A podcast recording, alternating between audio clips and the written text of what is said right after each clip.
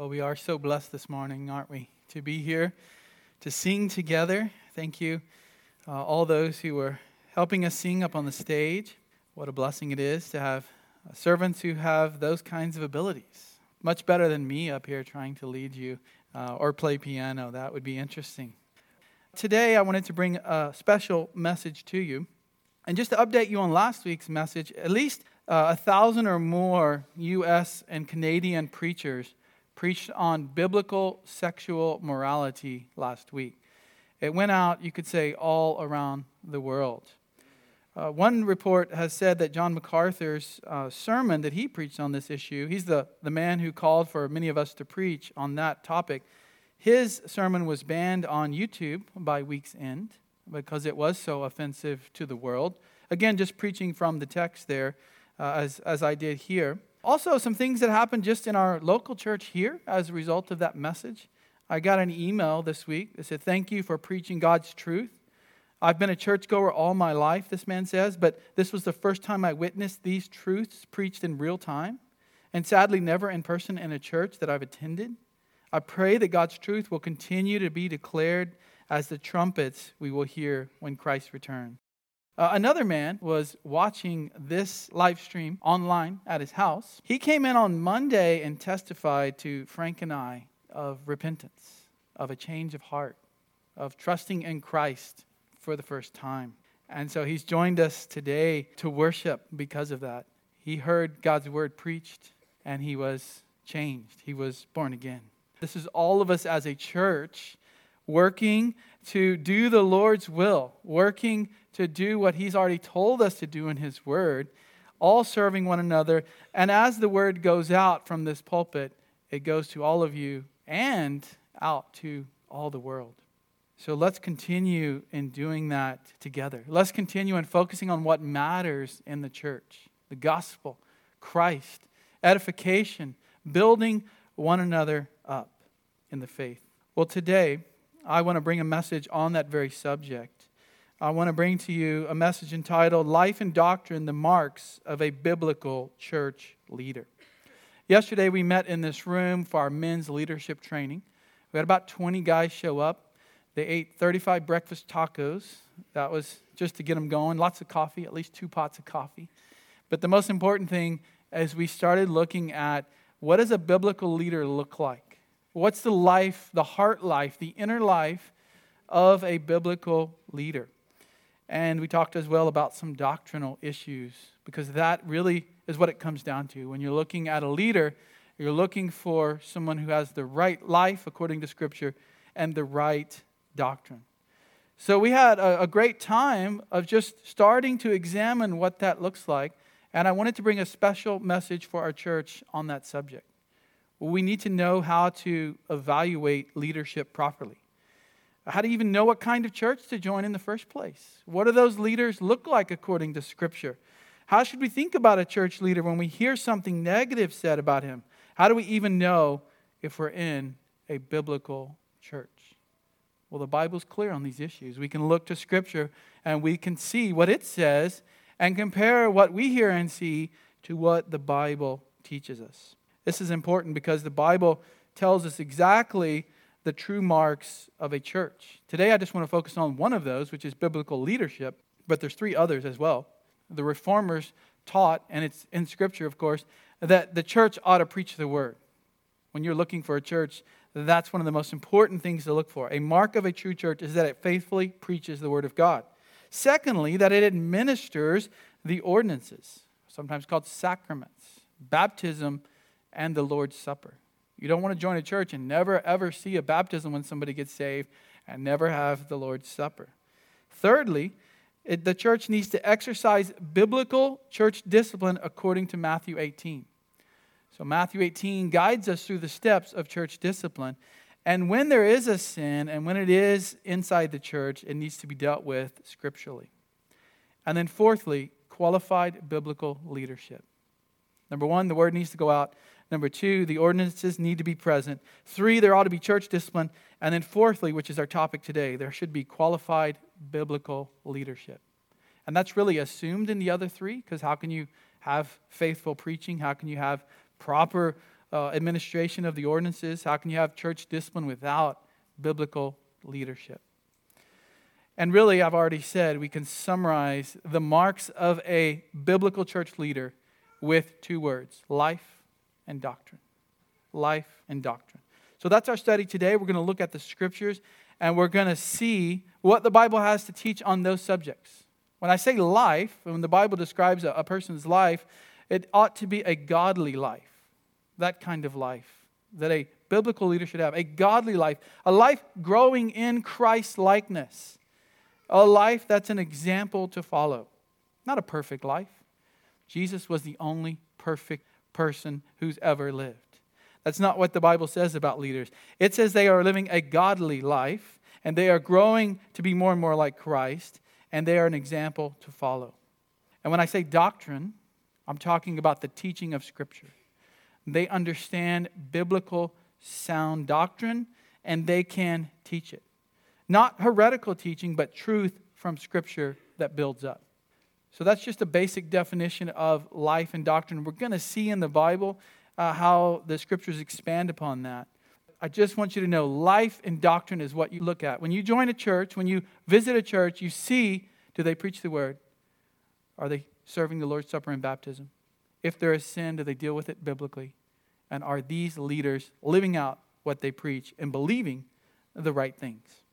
So let me give you three examples in the Bible of the importance of a leader's life and doctrine. Three examples. First of all, the life and doctrine of an Old Testament prophet. This is very important to the people of Israel as they are hearing from God through these prophets in the Old Testament. They need to know how do they evaluate a man whenever he does prophesy. When he brings the word of God to us, what do we look at? How do we evaluate it if we were in the nation of Israel at that time? The prophet of God speaks the words of God. They're supposed to tell people exactly the words that God gave them, and that person should be listened to if they're speaking God's word. In fact, many of our Old Testament books are written by prophets. They spoke the word of God and they wrote it down so generations later could look at that and understand it. So, how do we know if a person is a true prophet? Well, one of the things is that they predicted accurately 100% of the time what would happen when they said it would happen. That doesn't transfer over into the New Testament leadership, but I wanted to at least mention that. The other two qualifications of a prophet, though, really comes down to life and doctrine. The way you know if a prophet is a true prophet of God is by looking at his life and his doctrine. Let's start in Jeremiah chapter 23. And we want to see here what God is saying through his prophet Jeremiah about other prophets. By the time of Jeremiah, you have many, many prophets. You have the school of prophets. And you have some saying things that don't seem to match up with what Jeremiah is teaching, what Jeremiah is preaching. And he is preaching doom and gloom and judgment upon Jerusalem, but there are other prophets who are saying, We're going to be blessed. God is going to be good to us. Don't listen to Jeremiah. So the question becomes who is the right and true prophet? Well, Jeremiah says, here's the test. Here's how you know in Jeremiah 23, verse 14. You examine their moral integrity you examine their life. Also, among the prophets there, I have seen a horrible thing the committing of adultery and walking in falsehood. And they strengthen the hands of evildoers so that no one has turned back from his wickedness. All of them have become to me, God says, like Sodom, and her inhabitants like Gomorrah. He's saying, Look, you know who a true prophet is by looking at their life. How are they living? How are they walking? How is their life compared to the teaching of Scripture? These prophets were walking in adultery. They were living a life of falsehood. They were actually helping wicked people gain and gain in their wickedness. They're like Sodom and Gomorrah. Jump down to verse 16, and he says, Because of this, God told his people, Thus says Yahweh of hosts, do not listen to the words of the prophets who are prophesying to you. They are leading you into futility. They speak a vision of their own imagination, not from the mouth of the Lord. How do you know who you should follow? How do you know who you should listen to? What kind of Christian books should you read? Well, if they live an immoral life, already gone from your reading list. Unless you're doing it apologetically, trying to help somebody see where this person has gone wrong. But you don't follow them as an example. You don't listen to their teaching. It's already suspect because it's obvious they're living a sinful life. Jesus picks this up in the New Testament. He says in Matthew 7 15, Beware of the false prophets who come to you in sheep's clothing. They seem to be having your interest in mind, but inwardly they're ravenous wolves. Well, how do you know then, Jesus? If they look like sheep, but they're actually wolves, how do you know? And Jesus says in verse 20 of Matthew 7 So then you will know them by their fruits. You'll know them because you look at them and observe, and you're with them, and you see their life doesn't match what they're saying. Their life doesn't match Scripture, more importantly. You'll know them by their fruits. So, Scripture is clear. When a person claims to be a prophet, yet he lives immorally, this person is a false prophet. Someone who lives an ungodly life should not be listened to. They should not be trusted with the things of Scripture. They're no longer qualified to lead God's people from a place of spiritual authority. So that's the life of the prophet in the Old Testament. There's another test now. We need to look at doctrine. We need to look at what the Bible says about an Old Testament prophet, even if their prediction came true. What about if their doctrine is wrong? Go with me to Deuteronomy 13. Deuteronomy 13, Moses is writing to the Israelites before they come into the land. He wants them to know who are they going to listen to after him? Who are they going to listen to after Moses dies? So in Deuteronomy 13, he gives them a test. We saw in Jeremiah the test of a person's life. Now let's look in Deuteronomy 13 at doctrine. If a prophet or a dreamer of dreams arises among you and gives you a sign or a wonder, and the sign of that wonder comes true, so even if the thing comes true, which they say is going to happen, concerning which he spoke to you, saying, Let us go after other gods, whom you have not known, and let us serve them. You shall not listen to the words of that prophet or that dreamer of dreams. For the Lord, this is the, the Hebrew word Yahweh, your God, is testing you to find out if you love Yahweh, your God, with all your heart and with all your soul. That's actually a test. God let that thing happen they said was going to happen, but they're teaching false doctrine. They're saying, go after another God. That's a test from the true God to see if you're truly following Him. Verse 4 You shall follow Yahweh your God and fear Him. You shall keep his commandments, listen to his voice, serve him, and cling to him. But the prophet or the dreamer of dreams shall be put to death, because he has counseled rebellion against the Lord your God, who brought you from the land of Egypt and redeemed you from the house of slavery, to seduce you from the way in which Yahweh your God commanded you to walk. So you shall purge the evil from among you. Even if the guy can do wonders, even if the, the prophet could say something that actually happened, it doesn't matter if they teach contrary to the commandments of God. So, what's the rule? The Bible is the rule that we compare everything to. Bible. The rule is what the Bible says. Their life has to match that, their doctrine has to match the scriptures. In 2 Peter, Peter picks this up again in the New Testament, and he says, False prophets also arose among the people 2 Peter 2 1. Just as there will also be false teachers among you. So he said that in the Old Testament there were false prophets. They arose among the people. Watch out, because in the church there are going to be false teachers among you. How do you spot them? He says, they will secretly introduce destructive heresies, even denying the master who brought them, bringing swift destruction upon themselves. Many will follow their sensuality because of them, the way of truth will be maligned. So, both in that verse, there's both life and doctrine that he's telling us to look at. He said they have destructive heresies. Their teaching leads to hell. Their teaching leads to someone not being saved, but the opposite. That's why it is called a heresy.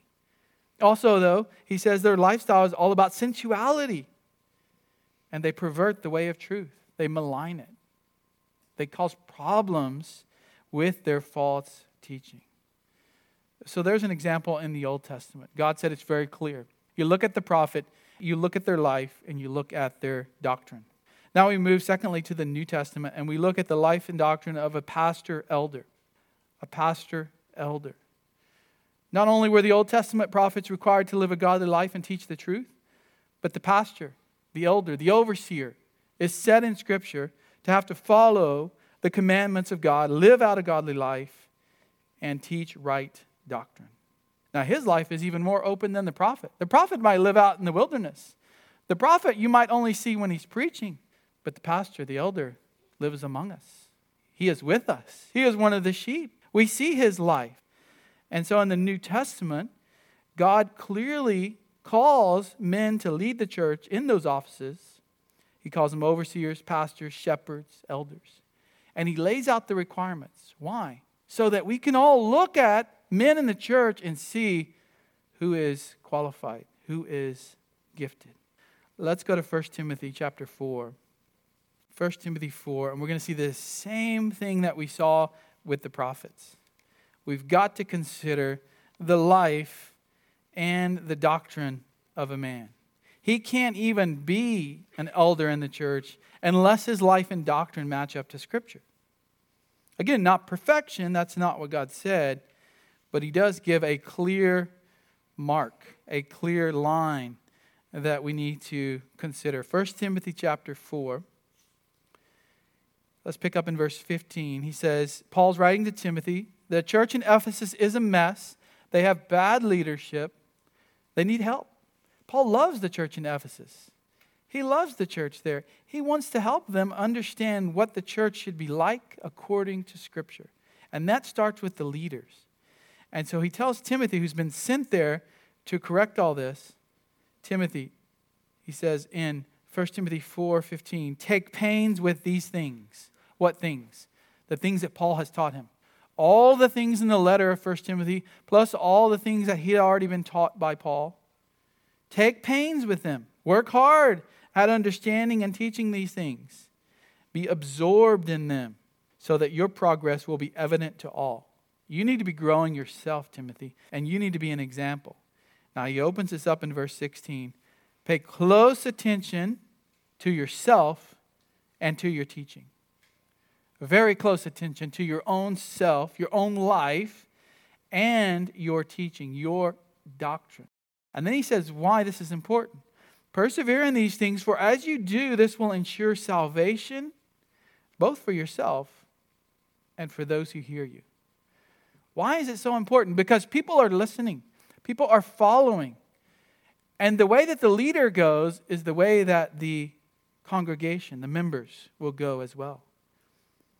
Yes, God is the one who does all the work of salvation, but much of that is done through people who take the gospel out, who take the word, and they teach it, and they live a godly life. And he says, This will ensure salvation for yourself and for those who hear.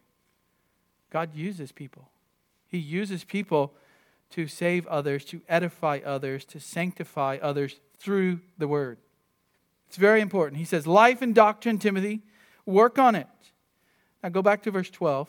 He opens up a bit of what the life should look like here. Let no one look down on you for your youthfulness.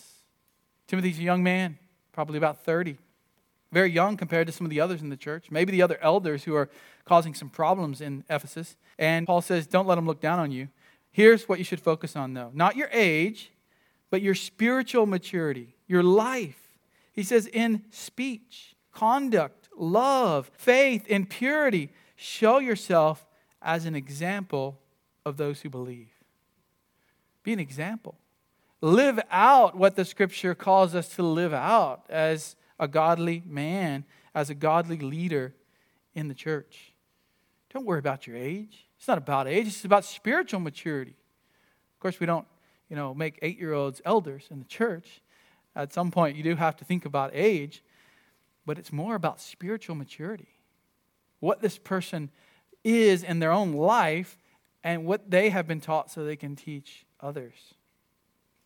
Life and doctrine. We're back to that in the New Testament as well. Well, it's no wonder that for centuries, often pastors have been taught the life of a minister is the life of his ministry. The life of a minister, how he lives, is the life of his ministry. He has no ministry if his life is a sinful wreck. He has no ministry if he starts out well, but then falls later.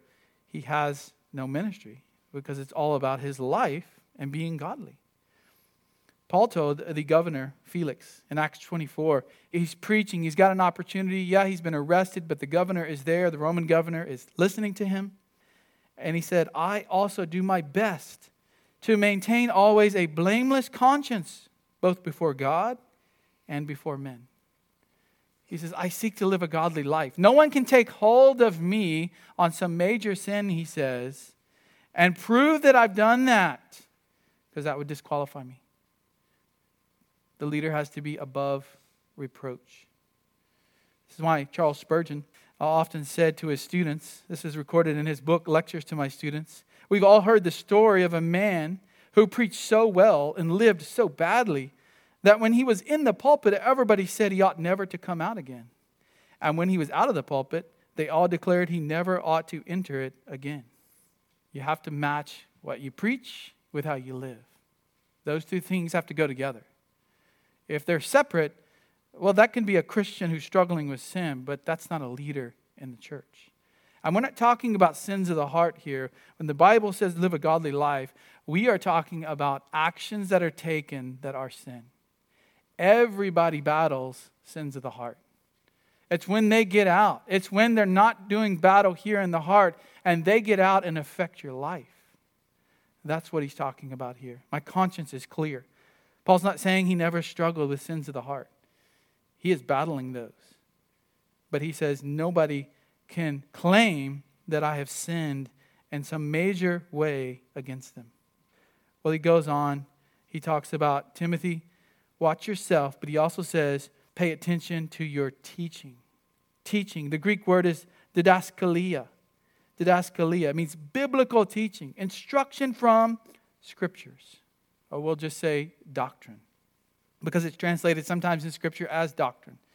Speaking of church leaders in Hebrews 13 7, the command there is that members of the church ought to remember those who led you, who speak the word of God to you. That's doctrine. Why should church members respect their leaders? The writer of Hebrews 13 says, It's because the word that is spoken to you, doctrine, and he says, consider the result of their conduct, imitate their faith. That's their life. The word that goes out, their teaching, their doctrine, is it according to Scripture? Then you should respect them, he says. And if it's according to Scripture how they live out their life, then follow them, imitate their faith. You see, you don't follow a leader because he's the most awesome looking guy in the world. He can speak so well. Now, you follow a biblical leader because he preaches and teaches truth and he lives it out. That's how you follow a leader not because of his wealth, not because of his fame. There are many faithful men today who serve in little churches, will never hear the name of their whole life 40, 50, 60, 70 years. They're not famous, but they are the most faithful people you could ever meet. And the kind of men that you would want to follow if you were in their church and you would want to learn from them. Let's talk more about doctrine in Acts 20 28. Go there with me because Paul's on his way to Rome. He finally gets to go to Rome and he's going to stop off. He's, he's got some freedom, so he's able to meet with the elders in Ephesus. He's not able to go to Ephesus, but he has them come to meet him in a little coastal town where the ship stops. And in Acts 20, verse 28, he tells them, Be on guard. Be on guard for yourselves. Again, what is that? Yourself is your life. Watch your life. Be on guard with how you live and for all the flock. Again, that comes back to doctrine. Watch your life yourself and watch the flock. Make sure you're building them up, teaching them, strengthening them, helping them to grow in the faith. Why? So they can spot error. Because look, he says, among which the Holy Spirit has made you. So elders are appointed by the Holy Spirit. They're not appointed simply by man, but by the Holy Spirit first. And he says the Holy Spirit's made you overseers. He's made you a shepherd of the church of God, which he purchased with his own blood. Okay, why watch yourself and your doctrine? So you can be a leader, number one, but also he says, I know that after my departure, savage wolves, these are false teachers, immediately when Paul leaves, they're going to come in. And they have been in the church for centuries since then. They will come among you, not sparing the flock. From among your own selves, men will arise, speaking perverse things to draw away the disciples after them. There's always going to be false teachers in our world. There's always going to be people who write books, who get on TV, who come into churches and teach some heretical doctrine. And he says, You've got to watch carefully your own self because you don't want to be one of those elders. You don't want to be the guy that goes rogue and teaches false teaching. Be on guard. Every leader has to guard his own heart. It's not as if the leaders, just because you follow them, it's not as if they're in some separate category where they're now free from all sin, free from all temptation. Every leader has to examine himself, grow in godliness, and a plurality of elders is designed that way so that we help one another, so that we guard one another, so that we encourage one another for godliness. Accountability is not just looking around the corner for every sin someone might be committing, it's helping them grow in godliness. Well, let's go back to 1 Timothy because Paul lays out what this life should look like. This is what we went through or started to with the men yesterday. We went into much more detail than I can go this morning, but I just want to read the list. What is the life of a godly man supposed to look like? Is it the way it was, we think, in the 1800s or the 1950s or today? No, it's what Scripture says. A godly man should look like 1 Timothy 3 1 through 7. Because Paul tells us exactly the, the characteristics of a godly man, the qualities, the qualifications. Here he says, 1 Timothy 3 1, it is a trustworthy statement if any man aspires to the office of overseer. That's an elder. That's a fine work. That's a good thing. You know, men should be careful. They should check their pride when they do this, but it's not wrong to aspire to the office of an elder. An overseer then must be above reproach. That's the overarching qualification above reproach, meaning they can't be pinned down on some sin they've committed that is clear in Scripture, that's a disqualifying sin. You can't go and find some record uh, in the police department of how they have sinned since they became a Christian that would bring reproach upon them. You can't say that they've cheated you out of a million dollars and prove it because that man should not be qualified. He is not qualified for ministry. And so on. That's the overarching qualification. After that, now he begins to explain what is it? What is above reproach? The husband of one wife. He's focused on his wife. He's not looking at other women. He's not chasing other women. He's not caught in adultery. He's not caught in immorality. He is focused on his wife and he, he loves her, and you see that in him. He's temperate. He's prudent, respectable. This means in his actions, you know he doesn't lose his temper. He doesn't go after addictions. He doesn't go after things that are sinful in the world. He's hospitable. He's able to teach. Now, there's the doctrine, isn't it? Able to teach. Able to teach what? To teach Scripture. That's doctrine. Everything else in this list, though, is life. He focuses a lot more on a person's life than just the ability to teach. That is a gifting that God does give men who do teach and preach. The rest of this, though, is an example for every man in the church and really every woman in the church. If you generalize the man of one wife, of course, to being also a godly wife to your husband, you can see how these describe qualities of a godly Christian. Well, he continues here. He says, hospitable, able to teach, not addicted to wine. This is a person who's not a drunkard. Or pugnacious, a person who gets into fights and hurts others. But he should be gentle, peaceable, free from the love of money. Again, these are heart issues that come out in a person's life if they're not checking their heart, if they're not growing in godliness. He must be one who manages his own household well, keeping his children under control with all dignity. Talking here about spanking the children, making sure they're not completely out of control. Of course, sometimes children are going to sin, right? No perfect child is born into this world. If you have one, let me know. I'd like to witness that perfect child. I've not met one yet, and none of us were when we were children, even if we were saved at a young age. He's saying, Does the man discipline his children? And when he tells them to obey, do they obey? In general, do they obey? But if a man does not know how to manage his own household well, how will he take care of the church of God? Think about that for a second. What does it mean to manage your own household well? Well, in the church, are there people who sin in the church? Yeah, we can all hopefully agree on that, right? We're not perfect and we're sinners. Well, in the house, there are people who sin. So it's not about general human sin that we all still carry even after we're saved. This is about managing well. The man manages his household well, expand that now to the whole church. Paul continues, and not a new convert. This can't be a new believer because they'll get conceited if suddenly they become a leader in the church and they will fall into the condemnation incurred by the devil. The devil would love to have a new convert become a leader that quick because he would take that man and puff him up and use him to destroy. And he must have a good reputation with those outside the church so that he will not fall into reproach and the snare of the devil. Now go to Titus 1. Paul gives another list, very similar. Almost all of them are the same. Uh, he adds a couple here at the end. But I want you to again look for the life and the doctrine of the man. A godly leader has a godly life and he has biblical doctrine. Titus chapter 1, starting in verse 5.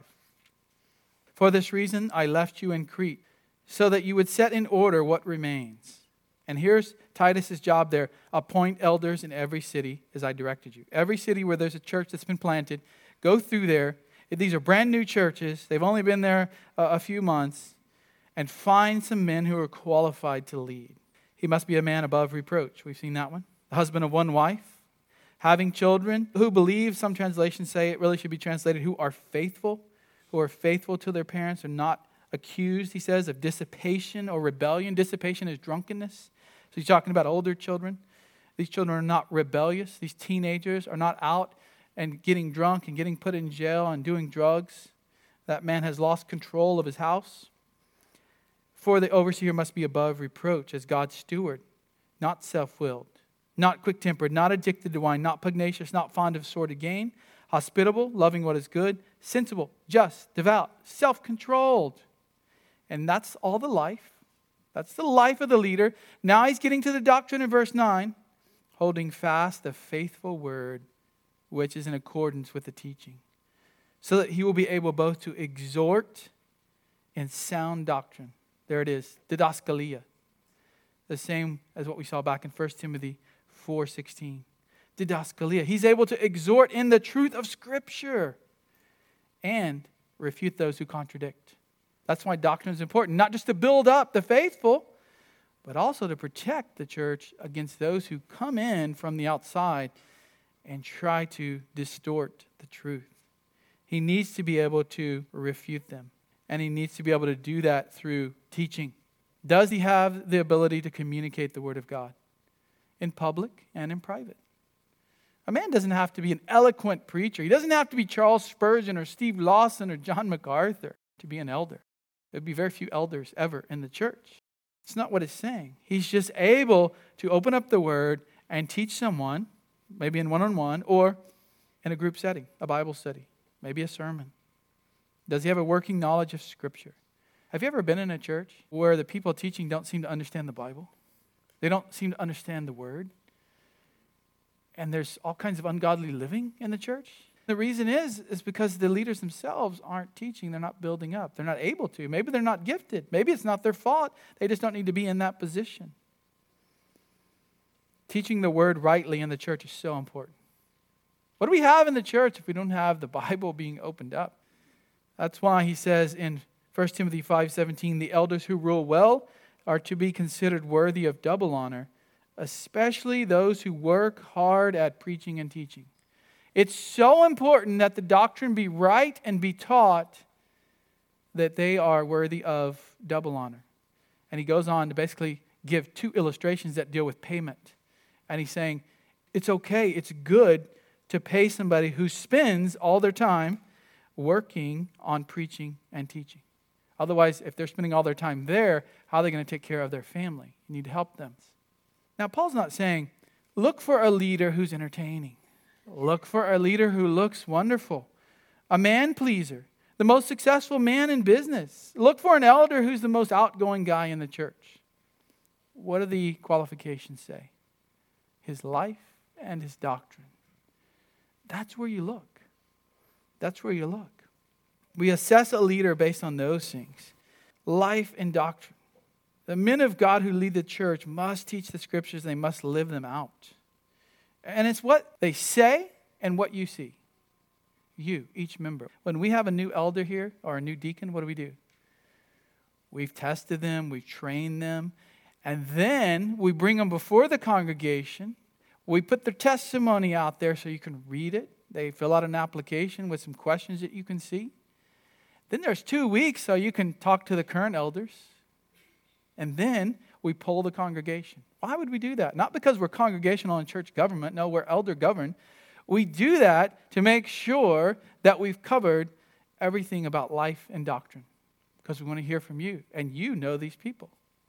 You know your leaders and your potential leaders. You've lived with them and among them and seen them and been in their homes, and you know what they do and how they teach.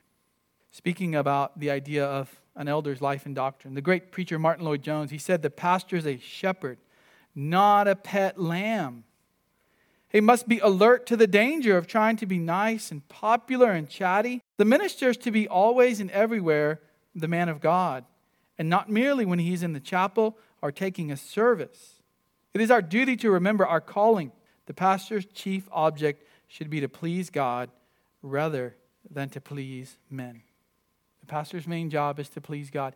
Your main job as a Christian, if we call it a job, is to please God first. As a Christian, will there be people that are unhappy with you because you're a Christian? Will they not like some of the things you do at work? Some of the things you say? Well, it is the same with leaders in the church. Our main job is to please the Lord. Well, thirdly, let's now look at this in Paul's life in 2 Corinthians, the life and doctrine of an apostle. Now, Paul went through a lot of hardships. Paul went through a lot of hardships. And we want to look at how he defended himself, or we could even say didn't defend himself through these hardships.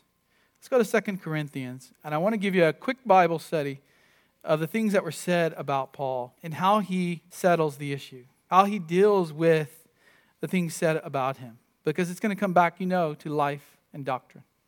He's going to say, Look at my life, look at my doctrine. Second Corinthians. This is the jet tour through Second Corinthians. Things that the false teachers were saying about Paul. Now, Corinth had its problems. You read that in First Corinthians, you see that in Second Corinthians. The problem is that back then and even today, false teachers are roaming around and they're teaching various heresies. And one of the things they do is they accuse true teachers. And so with Paul, he's gone to Corinth, he planted the church, he's helped them get rolling, he's written letters to them, but still, these false teachers circling around. They call themselves true apostles. They say Paul is not a true apostle. And so they really stir up the Corinthians Paul's not very happy about this. He writes Second Corinthians to help the members of that church understand. So, verse, uh, chapter 1, verse 17, they say that he's fickle. That he's fickle. He says, Therefore, was I not vacillating when I intended to do this? Was I? He wanted to come to them. He was prevented. He wasn't able to. Am I vacillating? That was a charge against him. Or what I purpose, do I purpose according to the flesh, so that with me there will be yes, yes, and no, no at the same time? They're accusing him of changing his mind. You know, this guy changes his mind all the time. He says he's going to come, then he doesn't. Then he says he's going to come, then he doesn't. What's up with this guy? He's very fickle. Now go to chapter 3, verses 1 and 2. They seem to indicate that he's lying about his ministry, that he's lying about the success of his ministry. Are we beginning to commend ourselves again? Or do we need, as some, letters of commendation to you and from you? So the false apostles needed another church to commend them to the next church. Hey, this is so and so church. We like this guy's preaching. We encourage you to listen to him. And he would show up to Corinth and he would say, Here's my letter from another church. Paul says, I don't need that. You, verse 2, you, that church, are our letter, written in our hearts, known and read by all men. You, he says, have seen me. You have heard my teaching. You have seen me live it out. I don't need someone else to commend me to you. We don't need letters like that, he says. Now it gets worse in, in 513. They tell Paul he's out of his mind. This guy's out of his mind. He says, For if we are beside ourselves, it is for God. If we are of sound mind, it is for you. So this beside ourselves and the NASB is, is better translated um, to lose one's mind. He's out of his senses. The Greek word is existemi. The LSB has it right. It says, For if we are out of our mind, it is for God. They're saying, Look, Paul, you're crazy. You're a zealot. You're out of your mind. You're one of these Christian zealots. And he says, Fine, if that's the case, then it's all for God. So they accused him of being out of his mind. He'd lost his mind, he'd lost his senses. That was sort of the gossip that they had planted in the minds of the Corinthians here. Now, some charged that he had wronged them, corrupted, or maybe defrauded them. Go to chapter 7, verse 2. Make room for us in your hearts, is the idea. He's coming there. They need to clear their hearts about him before he comes. We wronged no one, we corrupted no one, we took advantage of no one. The idea here is that he had wronged them in some way. But they have no evidence of that. They had just heard that and they were thinking wrong about him. And, and the idea of corruption here is even a hint of sexual immorality. That Paul had maybe come there and just taken advantage of the women in the congregation. And he says, that didn't happen. But that didn't matter. That was what was going around about him. Also, chapter 10, verse 1. They said he's all talk. He's all talk and no action. 10:1 Now I, Paul, myself urge you by the meekness and gentleness of Christ. I who am meek when face to face with you, but bold toward you when absent. Little sarcasm there. Because the false teachers were saying, you know, this guy Paul, he's very strong in his letters. In person, I mean, he's not all that imposing. Just a little short guy with messed up eye. He's uh, over the hill with his age. I mean, who is this guy? Now, also, verse 10 of that same chapter. For they say, so he quotes them, his letters are weighty and strong. His personal appearance is unimpressive, and his speech contemptible. Don't listen to that guy. You should judge a preacher based on his looks, right? They also charged him with walking according to the flesh, walking in sin, living in sin. Uh, 10 2. I ask that when I am present, I need not be bold with confidence, with which I propose to be courageous against some who regard us as if we walked according to the flesh. There are some people in that church who say, yeah, you know, Paul, he probably walks according to the flesh. He lives a sinful life. Maybe you don't see it, but I'm sure he does when you're not watching. Others said he's not a good speaker, he's not a good preacher. His pulpit presence is lacking. We already saw his speech contemptible. Look at chapter 11, verses 5 and 6 as well. I consider myself not in the least inferior to the most eminent apostles. They said, Look, this Paul, he's, he's not a real apostle. And one of the ways you know it is because he doesn't preach like one. He says in verse 6, But even if I am unskilled in speech, he says, Okay, even if I don't know how to speak as well as some of these eloquent Greek speakers in the world, yet I'm not so in knowledge. I know the truth. I know the truth of God. He says, In knowledge, I can communicate that to you. In fact, in every way, we have made this evident to you in all things. He says, Look, you've seen me preach, you've seen me teach. I speak truth. I preach doctrine, he says. You've seen that. You have evidence of it. Jump now to 11:7. They're mad at him because he won't take their money. I don't think this happens too often in churches today, but they're mad at him because he won't take their money that they're trying to give him. Chapter 11, verse 7. Or did I commit a sin in humbling myself so that you might be exalted? Because I preach the gospel of God to you without charge he says, Look, did I sin? Are you saying that I sinned because I wouldn't take money? They were very mad about this. A traveling preacher and traveling apostle is supposed to be supported by the churches he visits. But because he had received money from other churches, and because he didn't want Corinth to say, We got a handle on you, we've given you a lot of money, he said, I don't want to take money from you guys. And they got mad at that.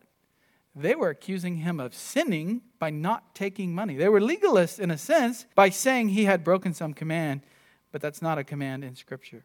He says, I robbed other churches, just kind of sarcastically. I, I took from other churches, I robbed from them by taking wages to serve you. And when I was present with you and was in need, I was not a burden to anyone. I didn't burden you because I had money from these other churches in Macedonia that supported me. Look at 12, 13. Again, he comes back to this. For in what respect were you treated as inferior to the rest of the churches? Except that I myself did not become a burden to you. Forgive me this wrong. He's sarcastic again. Sarcasm can be in the Bible sometimes to prove a point. He says, Look, the only thing that is different from your church compared to the rest of them I visit is I wasn't a burden to you. Forgive me if that's wrong. Well, they were mad at him about all these things. They were talking it up. Really, it was the false teachers who were slandering him. They even questioned his loyalty to Jesus Christ. Go to chapter 11, verse 23. Are they servants of Christ? I speak as if insane. I'm more so. He says it's crazy that I would even have to say this. They are saying they're servants of Christ and they're indicating that I'm not. He says, in far more labors, in far more imprisonments, beaten times without number, often in danger of death. Five times I received from the Jews 39 lashes. Three times I was beaten with rods. Once I was stoned. Three times I was shipwrecked. A night and a day I have spent in the deep. I've been on frequent journeys and dangers from rivers, dangers from robbers, dangers from my countrymen, dangers from the Gentiles, dangers in the city, dangers in the wilderness, dangers on the sea, dangers among false brethren. I have been in labor and hardship through many sleepless nights in hunger and thirst, often without food and cold and exposure. Apart from such external things, there's a daily pressure on me for the concern for all the churches. I've suffered for Christ's sake. I have suffered to serve the church. That's something that you need to look at on a godly leader. Are they willing to suffer for the church? Will they take the hit when it comes for the members of the church? All pastors, if they're there long enough, will take hits. And often, the elders take the hit and the members don't even realize it because that's what a servant does. They're supposed to guard the sheep. The shepherd guards the sheep, and then he doesn't run over and say, Hey, sheep, let me just tell you what I did for you so you can pat me on the back. No, the shepherd guards the sheep, and then he guards the sheep the next day, and he just keeps on doing it. And Paul says, I have been through all of these things. I'm a servant of Christ too, aren't I? Well, they also accused him of not having love. Chapter 11, verse 11. He says, As the truth of Christ is in me, this boasting of mine will not be stopped in the regions of Achaia. Why?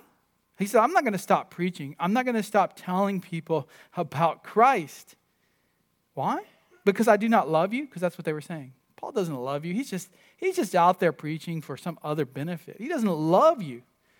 God knows I do, he says. God knows I do. God knows the truth. God knows that I love you. Let's look at the last one here, chapter 12. He's charged with deceiving he's charged with deceiving in 12, 16 through 18. So they're mad because he didn't take their money. And now the slander is that he sent Titus to get money from them so he didn't have to do it face to face. At 12, 16, he says, But be that as it may, I did not burden you myself. Nevertheless, crafty fellow that I am, because that was the rumor about him, he was very crafty. I took you by deceit. They were saying, Look, Paul's very crafty. He won't ask for money when he comes. But he sent this other guy that works for him, his stooge, Titus. That's deceitful. He says, Certainly I have not taken advantage of you through any of those whom I have sent to you. Have I? I urged Titus to go, and I sent the brother with him. Titus did not take any advantage of you, did he? Did we not conduct ourselves in the same spirit and walk in the same steps? So, all these accusations, what is Paul going to say? How is he going to defend his ministry?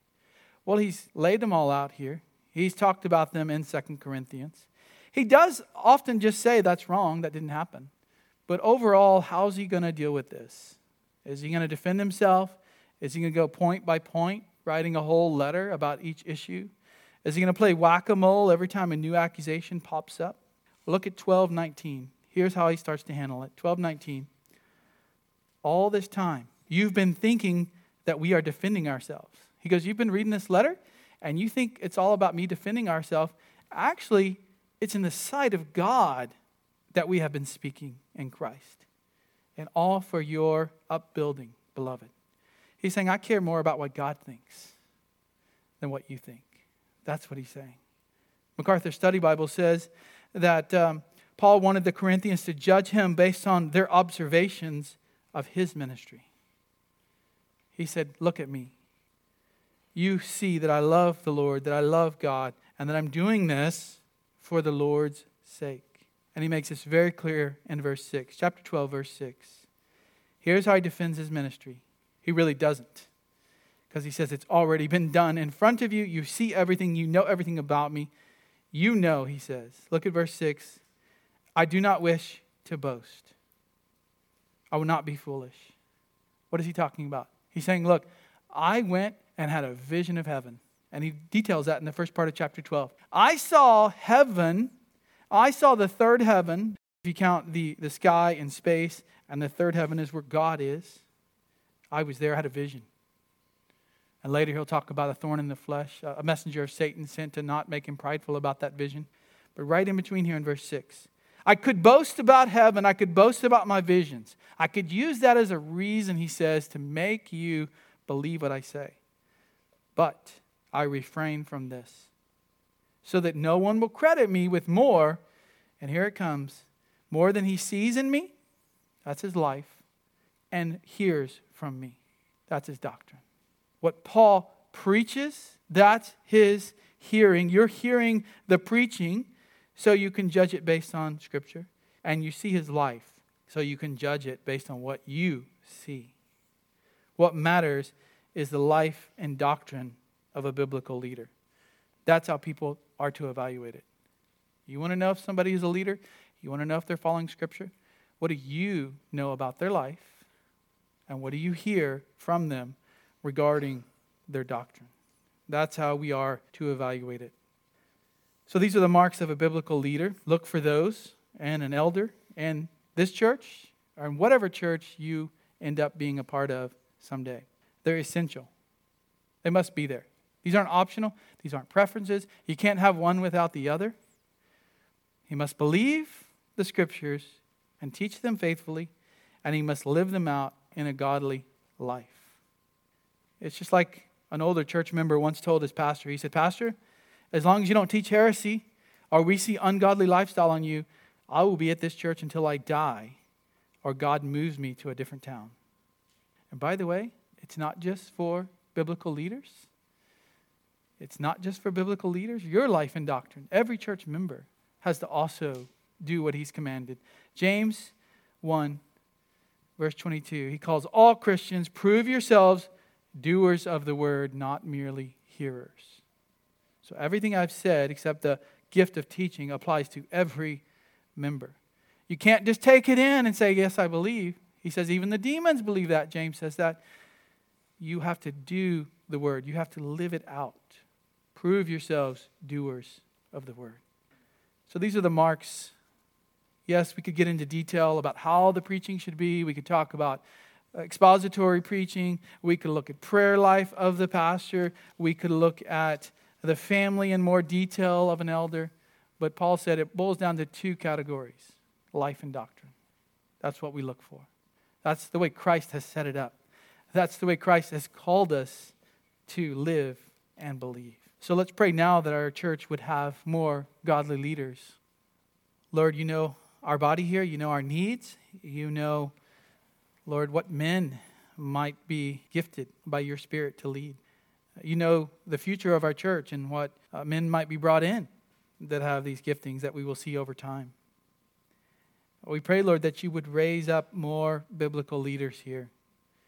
We're so thankful to see those guys yesterday and and that you've brought them here providentially and they've joined this training. We pray from that group and, and even other men in our church who want to be trained and want to be led. From those, Lord, you would raise up those who will stand in the gap, who will fight for the truth, who love you so much that they will stand against everything the devil throws at us, everything the world throws at us, that we will know the truth, proclaim the truth, and live it out in our lives. I pray this for every person in this room today, every Christian, every member of our church, that you would help them to be doers of the word. In Jesus' name, amen.